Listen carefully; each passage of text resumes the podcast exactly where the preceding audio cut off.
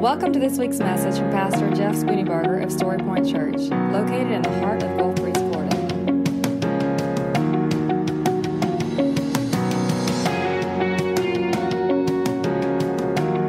And now, here's Pastor Jeff Spooniebarger with this week's message from Story Point Church. Oh, so last week, um, by the way, do you know how much pressure there is? Knowing that your last Sunday of the year, it's like the final word until the new year, and you want to say something that's meaningful and important. Do you know how much pressure there is to find something in the Bible that's like that, like summarizes everything that you want to say? Uh, it's it's quite a bit actually. But what what I was thinking about this week, I, I think will meet that standard, not because of me, but because I think the Lord showed me two verses of Scripture this week that, if you and I will put these into practice, if we will live them, it literally will change every single part of our life. That's a big promise, right? I'll tell you what I'll do. I will give you one hundred percent of your money back if you don't believe that's true today, okay? Whatever you paid at the door to get in, I'll give you all of it back, okay? Matter of fact, I'll give you twice as much back. Um, you know, those of you who don't know, we didn't have admission in the door. So last week, we were looking at Isaiah eight and nine, how Jesus was uh, the light, right? The world was in darkness, and a light has come. And so it's this whole idea of hope, this whole idea of clarity and the confusion and the darkness turning into something that made sense. But in verse twelve of Isaiah eight, there was, there was something that God said that I think we... we want to do, but sometimes we're not sure how to do it. And chapter eight of Isaiah, verse twelve says this: do not call everything a conspiracy that they think is a conspiracy. And then here it is: do not fear what they fear. And so we're like, well, that sounds great. God said, don't fear what they fear. But so how do I do that, right? How, how do I actually not fear what they fear? Because everything that we see with our eyes says we should fear what's going on. In fact, that's what's happening. People are looking with their eyes. They're seeing the chaos and the confusion, and they're seeing the uh, just just things that, that seem unexplainable. And they're saying, well, well, of course I'm going to fear that. I can't control it. I don't know what's going on. But you see, we have been given something by God. We have been given a, a truth, a promise, that if we will live these two verses, we don't have to fear what they fear. We don't have to live in chaos. And in fact, we can have peace and joy and love and hope and patience and all those other things, even in the midst of great turmoil and stress. Now, one of the things that I don't want to do, and I, and I have to try to be very cautious about this, is I do not want to ever try to uh, to amplify the, the fear. Right? Because it, sometimes we can we can we can make something out to where we get people all worked up, and I don't want to ever do that. But I also don't want to downplay what's going on. I mean, last week I showed you, or I shared with you, that if you look at the events chronologically of twenty twenty, it's been a really rough year, right? And like Kevin said, twenty twenty is going to end in just a few days, and twenty twenty-one is going to start, and there will have been nothing that changed except for a day on a calendar. So we're just moving our problems forward. But a verse in Scripture, two verses, that most likely many of you already have written down in your house. You have it on a coffee cup. You have it on a wall plaque. You have it maybe uh, on a T-shirt. Every one of us, if we do this, it will make all the difference. Proverbs three, verse five and six. Most of us could probably even quote it by heart. Trust in the Lord with all of your heart, and do not lean on your own understanding, but in all of your ways acknowledge Him, and He will direct your paths. How many of y'all have ever heard that before? Anybody? You've heard that verse? How many of you probably have a coffee cup with it? Anybody? I make a great coffee cup. Here's the thing about Bible verses. Bible verses are not for coffee cups. I mean, they're great to put on a coffee cup, hopefully that we would remember it. But the reason that we have these verses is God speaking to us saying, this is truth. And a Bible verse that's just a verse that doesn't go into our head and ultimately sink into our heart, it, it, it, it's, it's ineffectual. But something happens when we put God's word into our heads and it sinks into our heart. It then begins to ooze out into every fiber of our body and our life changes. And so let's break this verse down. Trust in the Lord. That word trust is, is not a, it's not a strange word to us. We hear it all the time. When I do a wedding ceremony, I usually try to tell people that there are four key ingredients to a marriage: love, respect, communication, and trust. If you have those four ingredients in a marriage, that marriage is going to work. I mean, it just makes sense, right? And the one thing that I say about trust to this newly married or, or in the process of being married couple is I say, you know, trust is hard earned and it's easily lost. Would you agree with that? What does trust mean? Trust has some synonyms, not exact, exact meanings, but they're very close. So to trust means to believe. Another word for trust is faith. Another word for trust would be confidence. Another word for trust would be to yield. So you put those words together: trust, have confidence in, have faith in, believe, yield, and then the object of the trust is what's really important. See, a lot of people trust in a lot of things. We trust in our money. We trust in governments. Not a whole lot of that going on. We trust in institutions. We trust in processes. We trust in medicines. We trust in a lot of things. But every one of those things can, has, and will eventually fail us. Even your most closest friend will eventually fail you at some point. Has anybody ever experienced that? Yeah. But the object of this trust that the Bible is talking about is that our trust is in the Lord. Now, again, as I'm as I'm working on this message this week, I'm I'm thinking, and, and preachers probably put too much into this, but but I'm always thinking, man, I've said that before. Well, I've told that story before. Well, I've I've looked at that passage before. But I have to remind myself that if I enjoy hearing stories over and over and over, how much more do we enjoy hearing God's stories over and over and over? This Christmas, one of the best gifts I got, I got a lot of good gifts this Christmas. Um, I got a little coffee holder for my coffee in my truck. You know, you stick it on the you stick it on the console, and then you stick your cup in it, and if you slam on the brakes, the coffee doesn't go forward. That's happened once or twice. Um, I got uh, uh, I got a cutting board, which is really cool, but I also got a shirt. And Josh, did you wear the shirt?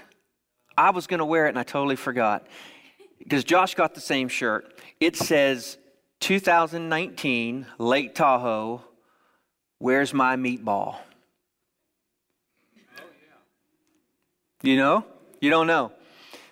So here's here's the thing about stories. Stories get better and better and better every time you tell them. You guys don't know the meatball story? Well, I'll just share it with you, and I hope that this is not going somewhere in California. So we were uh, in Lake Tahoe, I guess two summers ago, and um, we went to a restaurant, a pizza place on the water. We sat down and we looked at the menus and we ordered a couple of pizzas. And while we were waiting for our food, we happened to look over, and on the table next to us was a family that was eating all kinds of pizza and spaghetti. And they had the most ginormous meatball I've ever seen in my entire life. It had to have been a pound and a half of meat. If I'm lying, I'm dying. This thing, this thing you could have used as a softball. It was giant. But they had so much food, and, and you know, I was just kind of curious, when are they going to eat their meatball? I didn't say this out loud, but I was thinking to it in my head. In fact, I was so tempted to order the meatball, but it was like fourteen bucks, and I wasn't going to do that. So I was just admiring the neighbor's meatball. Well, we got our pizza and we were eating and everything, and then I happened to notice that they were finishing up, and um, they had the meatball boxed up by the waitress. And so it was in this nice little container, and they got up and they left, and I looked and they left their meatball. And I thought, oh my, God is smiling down upon us. And I was like, Josh, go get their meatball. They're gone. And Shannon, of course, was like, no, we can't do that. So we had this conversation at our table for a while. And then the waiter came over and started clearing the table. And I'm like, hey, dude, you gonna throw that away? He goes, yeah. You want it? I go, yeah. So he brought the boxed meatball to our table. Now, actually, they had one little slice that they had taken out of it, so just, just know that. But it was just a little slice. So, so we now have the neighbor's meatball, and I'm thinking, the Lord has smiled upon us, hasn't he? I mean, this is a fourteen dollar meatball. They left. They had been gone for like five or ten minutes, and so I'm thinking, okay, this is safe. So we open up the meatball, and we start to eat it. And Shannon is having a cow. I mean, she literally is going nuts that we took these people's meatball. I'm like, they were going to throw it away.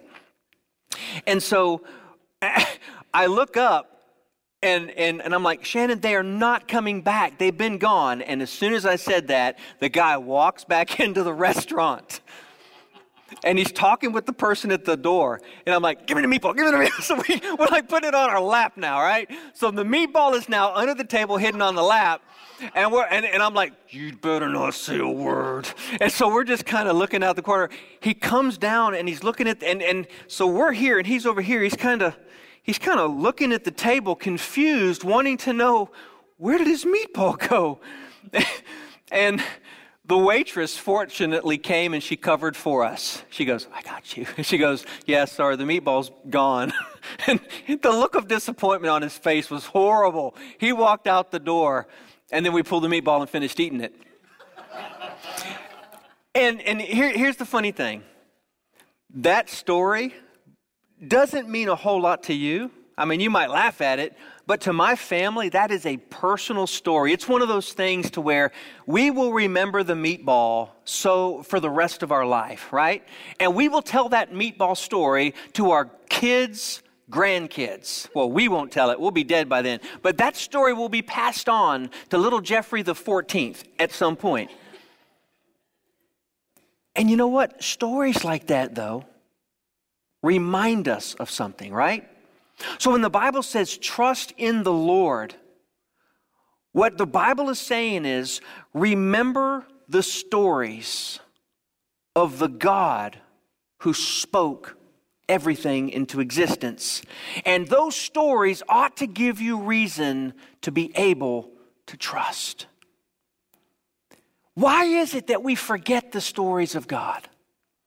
Even though we have the benefit of having many of them, not all of them, but many of them written down, and then when his stories actually coincide with our own stories, do you have any stories that God has given you in your own life? You, you were sharing some the, this the other day, and and these stories, they remind us of how faithful God is, and they remind us of how good he is. Really, the stories of God are, are a picture of the character of God.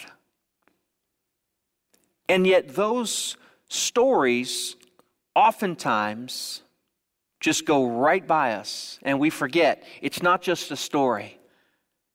It's a, it's a, it's a real live illustration of a real uh, uh, uh, being, God. So when the Bible says trust in the Lord, it means put your full, put your confidence, your hope, take your cues, yield, submit yourself, listen to, and follow the Lord.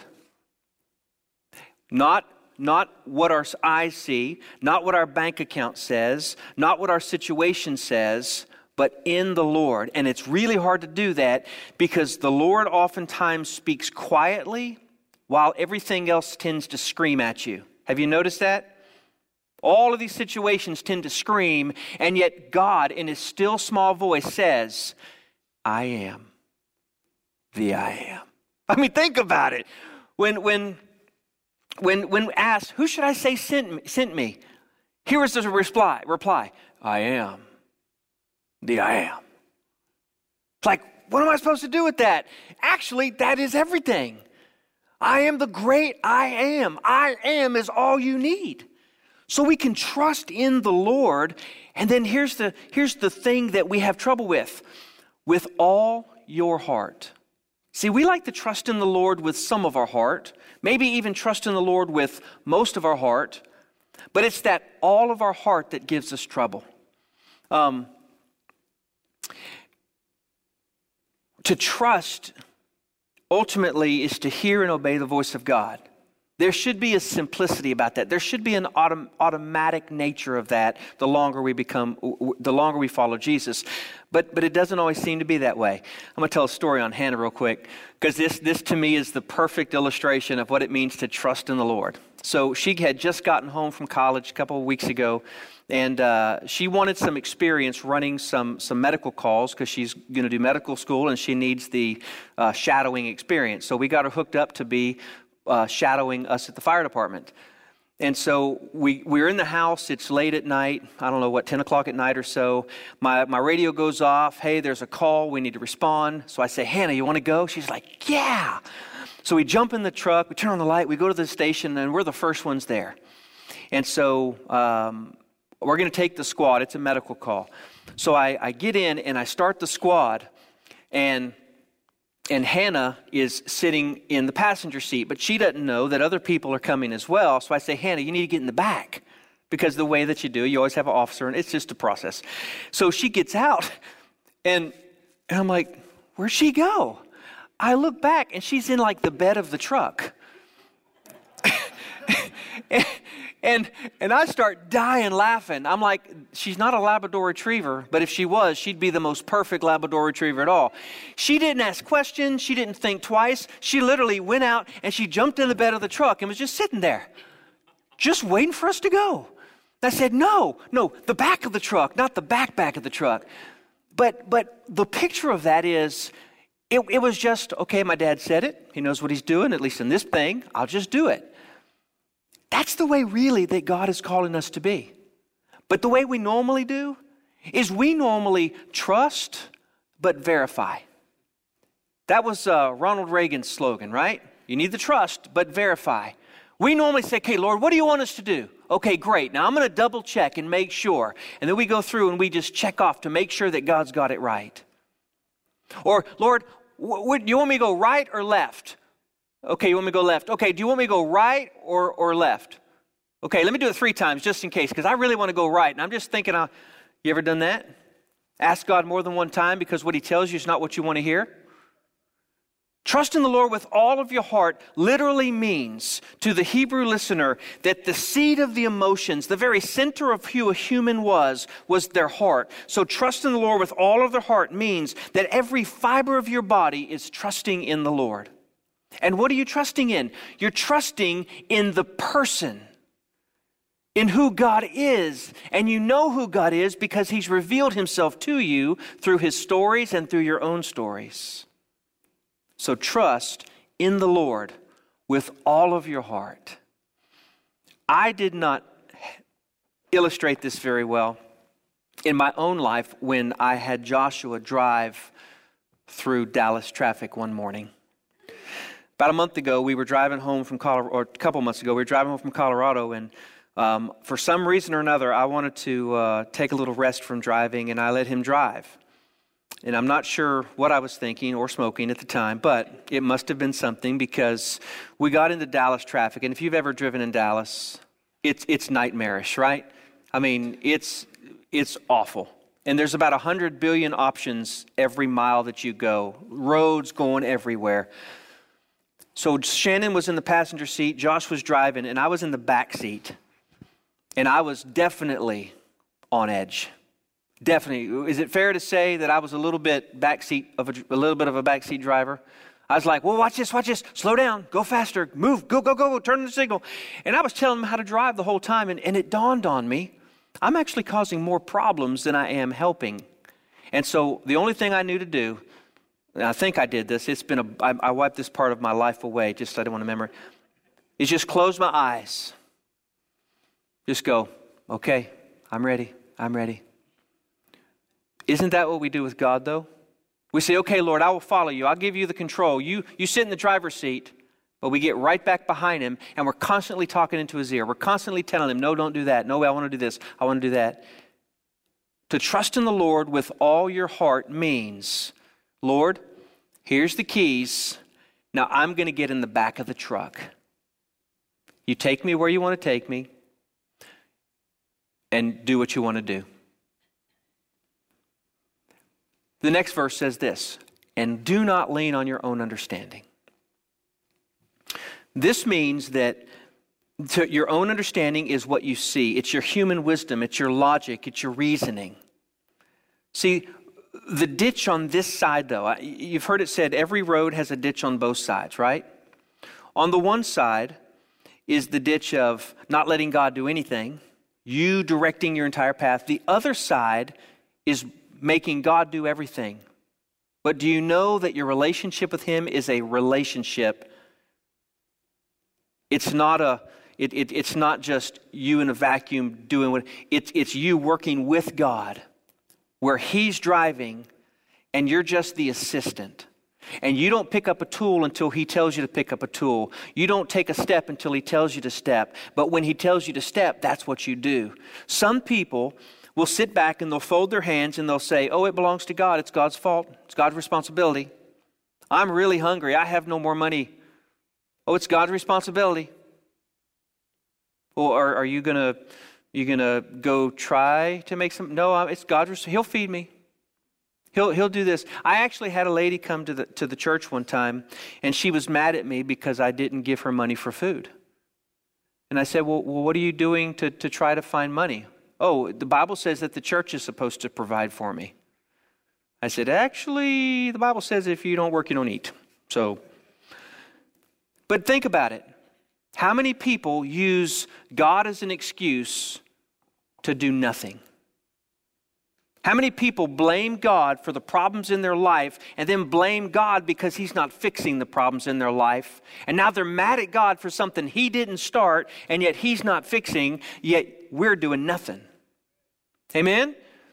Now look, it is a partnership. It is a, it is a, I used, a couple Christmas Eves ago, I said it this way. It is a dance. In order to dance, you got to have one person who leads and you got to have one person who follows, but it takes two people if you're going to do the dance. Now, I've watched Dancing with the Stars. I know that. But it's true. God, God takes the lead and you simply follow where he goes. Sometimes it is God doing ninety-five percent of the work and you're doing five percent. And sometimes God is doing five percent and you're doing ninety-five percent. And the reason I'm saying this so emphatically is because we get confused with how we're supposed to trust in the Lord with all our heart and not lean on our own understanding because we don't know how to differentiate between what is us and what is God. This was one of the biggest struggles of my life when I was learning to preach. I, I was I was an evangelist and I would travel and I'd preach and I and I used to think to myself, I can't be funny because if I'm funny, I'm taking away the work of God. So I'm just going to let God do all the work. You know what I realized? Nobody wanted to listen because I was boring. And then I went to the other side and I said, I'll just be funny. But I was so funny that I became the star of the show and God wasn't able to To, to really, and, and it was powerless and it was ineffectual. And so what I had to learn is that it's not an either or, it's an order. God is first. Whatever he says, I do, but the moment he speaks, I do everything that I can do to be obedient to what he says. Does that make sense? That is the struggle that we must all learn to understand. To lean not on your own understanding is essentially to leave God out of the equation. But the way he calls us to is to put him first and then listen to him and let the understanding that we have not be our own understanding, but understanding that comes from God. In the book of James, it's very clear. It says, if anyone lacks wisdom, let him what?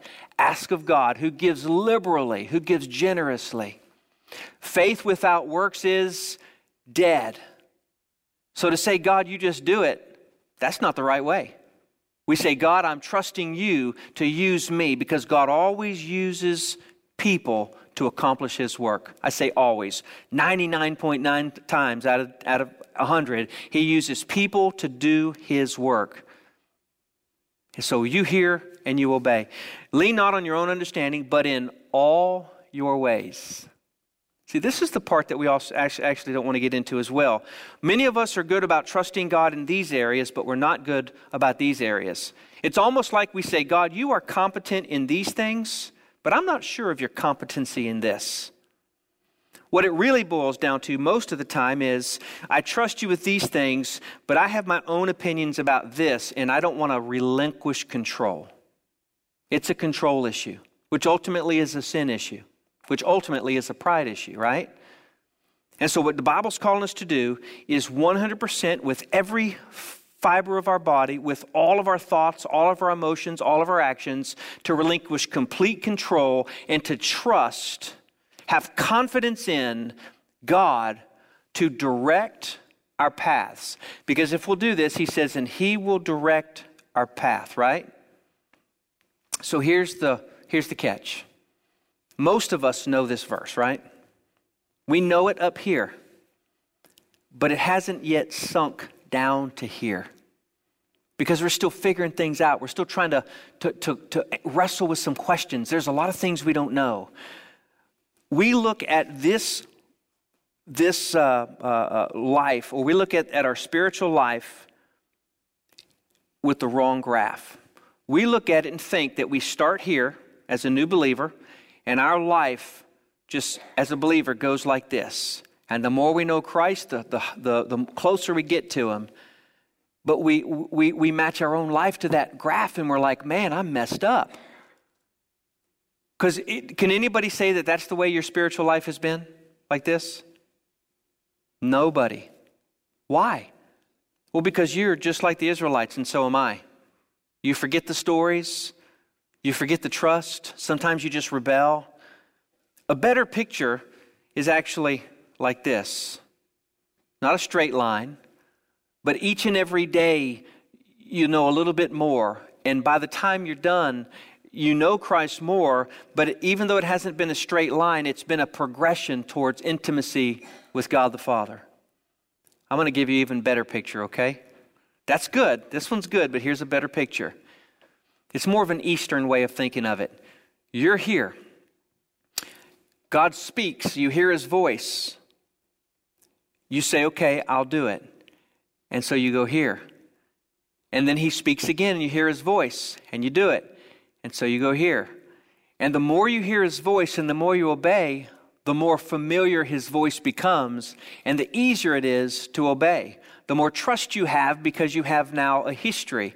And over and over and over, as you hear his voice, you begin to trust him more and more and more, so that by the end of your life, the circle is just much, much, much easier and much more free-flowing than it was when you began. Does that make sense? So when you start, it's it's kind of tough. It's really small. But the longer you walk with Christ, the more you learn to trust and obey, the more you don't lean on your own understanding. It just becomes this, this, this faith that builds upon itself. And that's what I want you to remember this morning. That the Bible says that he who began a good work in you will be faithful to complete it. The message this morning is really very simple. The world is chaotic and crazy, but there is a God who's given us a game plan, and that game plan is as simple as, but not easy, trust in the Lord with all of your being, with all your heart. Don't lean upon your own understanding and intellect and what you see, but in every one of your ways, acknowledge. By the way, that way, that word acknowledge means and know. In all of your ways, know him, and he will make your path straight. Make your path straight doesn't mean it's easy, doesn't mean it's without conflict, doesn't mean it's without bumps and bruises. It means that God will lead you and guide you and direct you as he chooses to do so. Amen? That's, that's it for twenty twenty-one. If you want to endure twenty twenty-one and not just endure it, but be able to have the fruit of the Spirit, be able to live with joy and peace and all those kinds of things, that's the key. Because you know what? Proverbs three, five, and six is mentioned all over Scripture with different ways. Without faith, it's impossible to please God. The just will live by faith. And Abraham believed God, and it was counted unto him as righteousness. It's all over the place, right? The lordship of Christ. Here's something really cool. First Peter chapter three.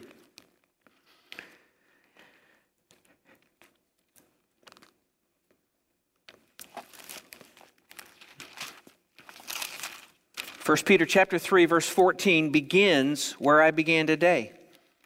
He actually quotes Isaiah twelve. He says, do not fear what they fear. Do not be frightened. And then verse fifteen, but in your hearts set apart Christ Jesus as Lord. Is that not Proverbs three, five, and six? In your hearts set apart Christ Jesus as Lord. It's the same thing. God is very consistent in this. If you'll trust him, he'll lead you. If you choose to trust yourself, there's going to be conflict. All right, so let me close by giving you just a few thoughts. Um,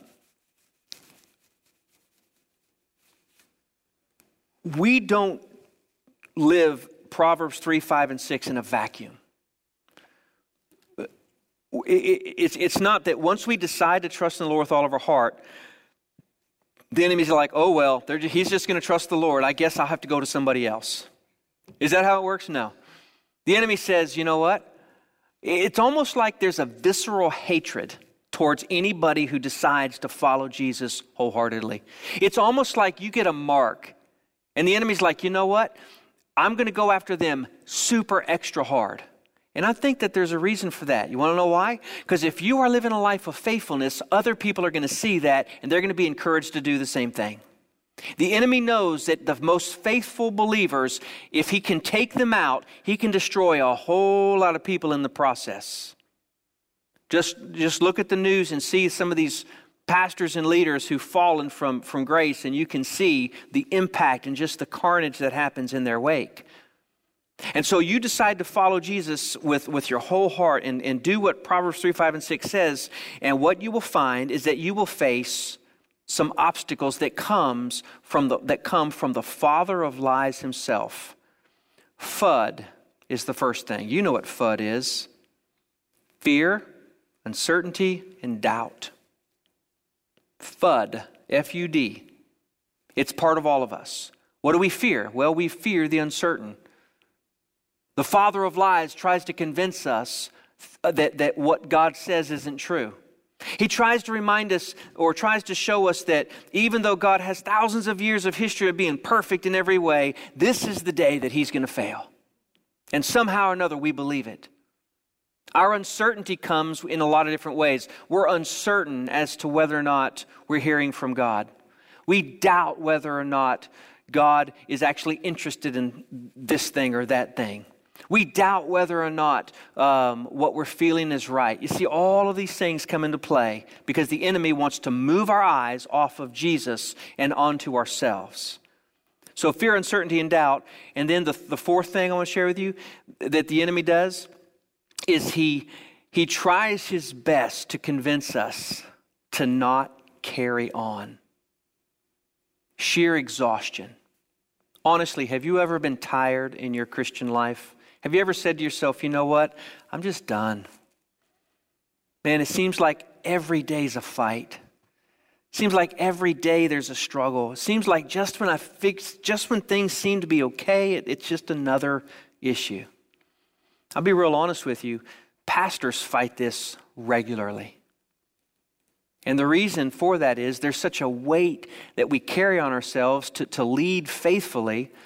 And we things can be going great, and then all of a sudden, out of nowhere, something can blindside you. It's relational, or it's situational, or or just, you know, confusion or whatever. And you go, ah, oh, man, again? Again? It must have been how Jesus felt when his disciples were asleep for the third time. And I kind of think he just, get up, let's go, you know? It's like, can you not even stay awake? But here's the thing. Being exhausted is not something strange to a believer.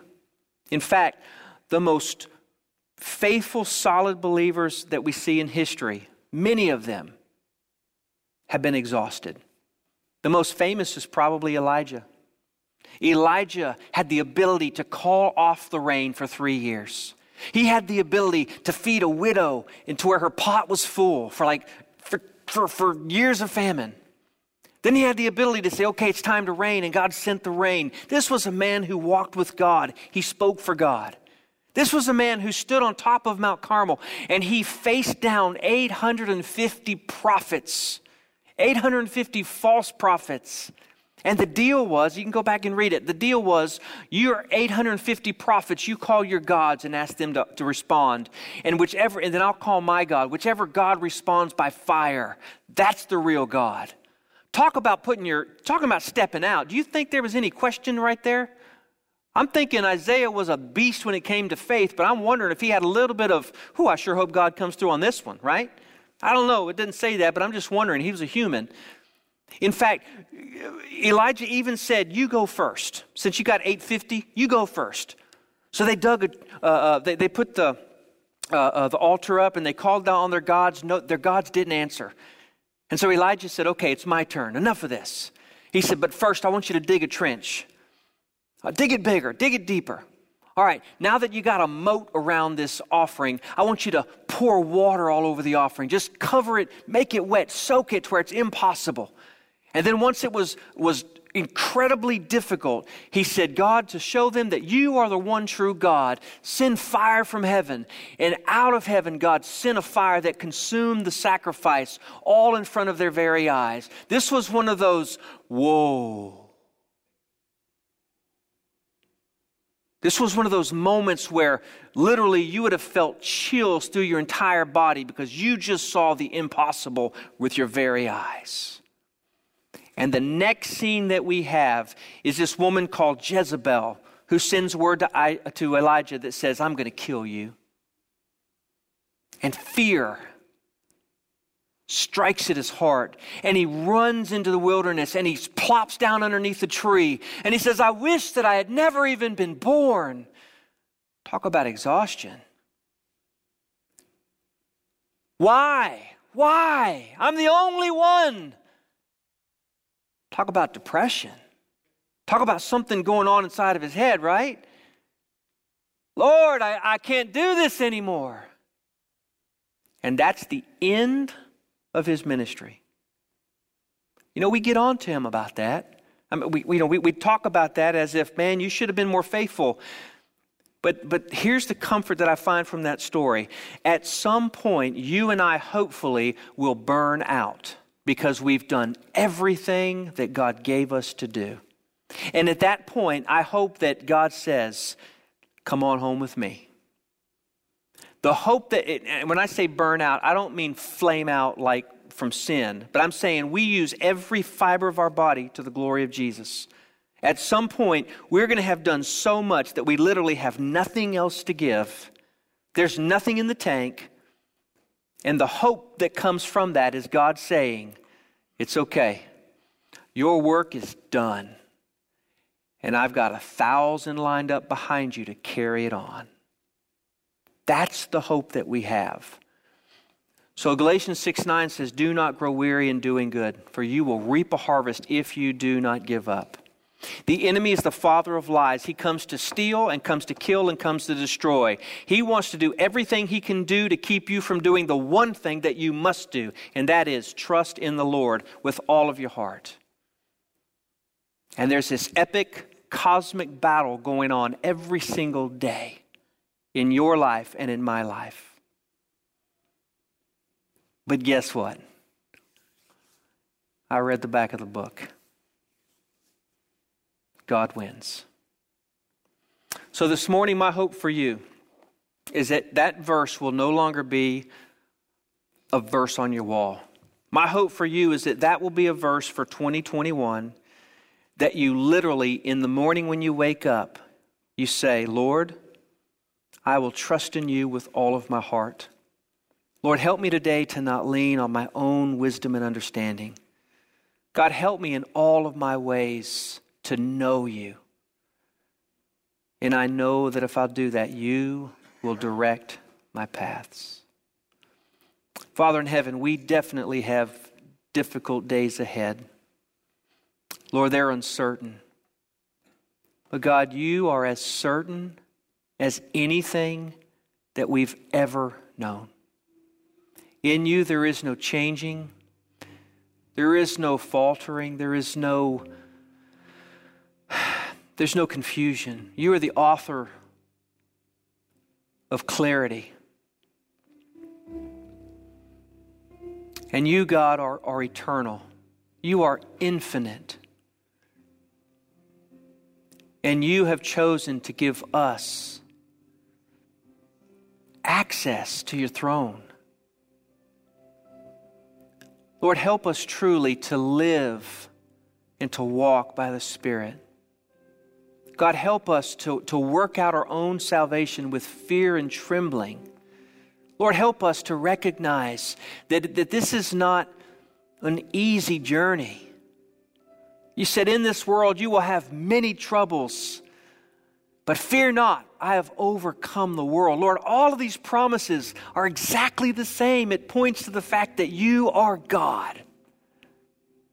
And so, Lord, I pray this kind of faith for everybody in this room, for everybody listening on Facebook. God, for everybody who will ever hear this message, I pray for great faith and absolute trust in you. Lord, that we could walk boldly into twenty twenty-one without fear, but with certainty. Certainty in who you are. Lord, that's my prayer. In this room, if you're here today and you've not ever placed your faith in Jesus Christ, the Bible says it's by grace that you're saved through faith, not of works, so that you cannot take any credit for it. The only way to God is through Jesus Christ. He is the mediator between God and you. And so if you will place your faith in Him, if you will admit that you are a sinner and that your life is broken and in need of a Savior, and if you respond to Him, He will rescue you. Do that now.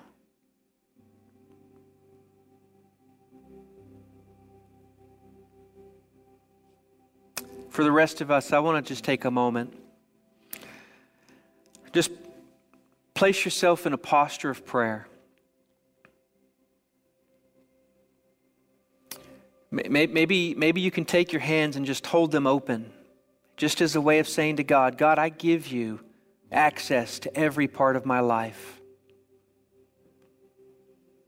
All of my heart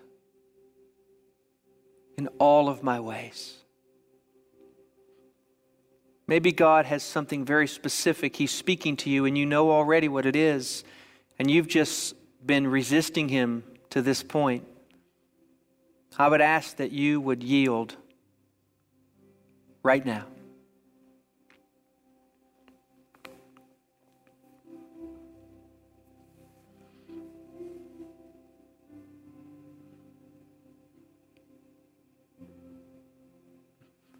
Very humbly and very quietly, without looking around, making any commotion, this song that's playing, I'm going to ask you to stand and sing this as an anthem, as a prayer. But if you can't sing this and mean it, I want you to just listen and let the words minister to you.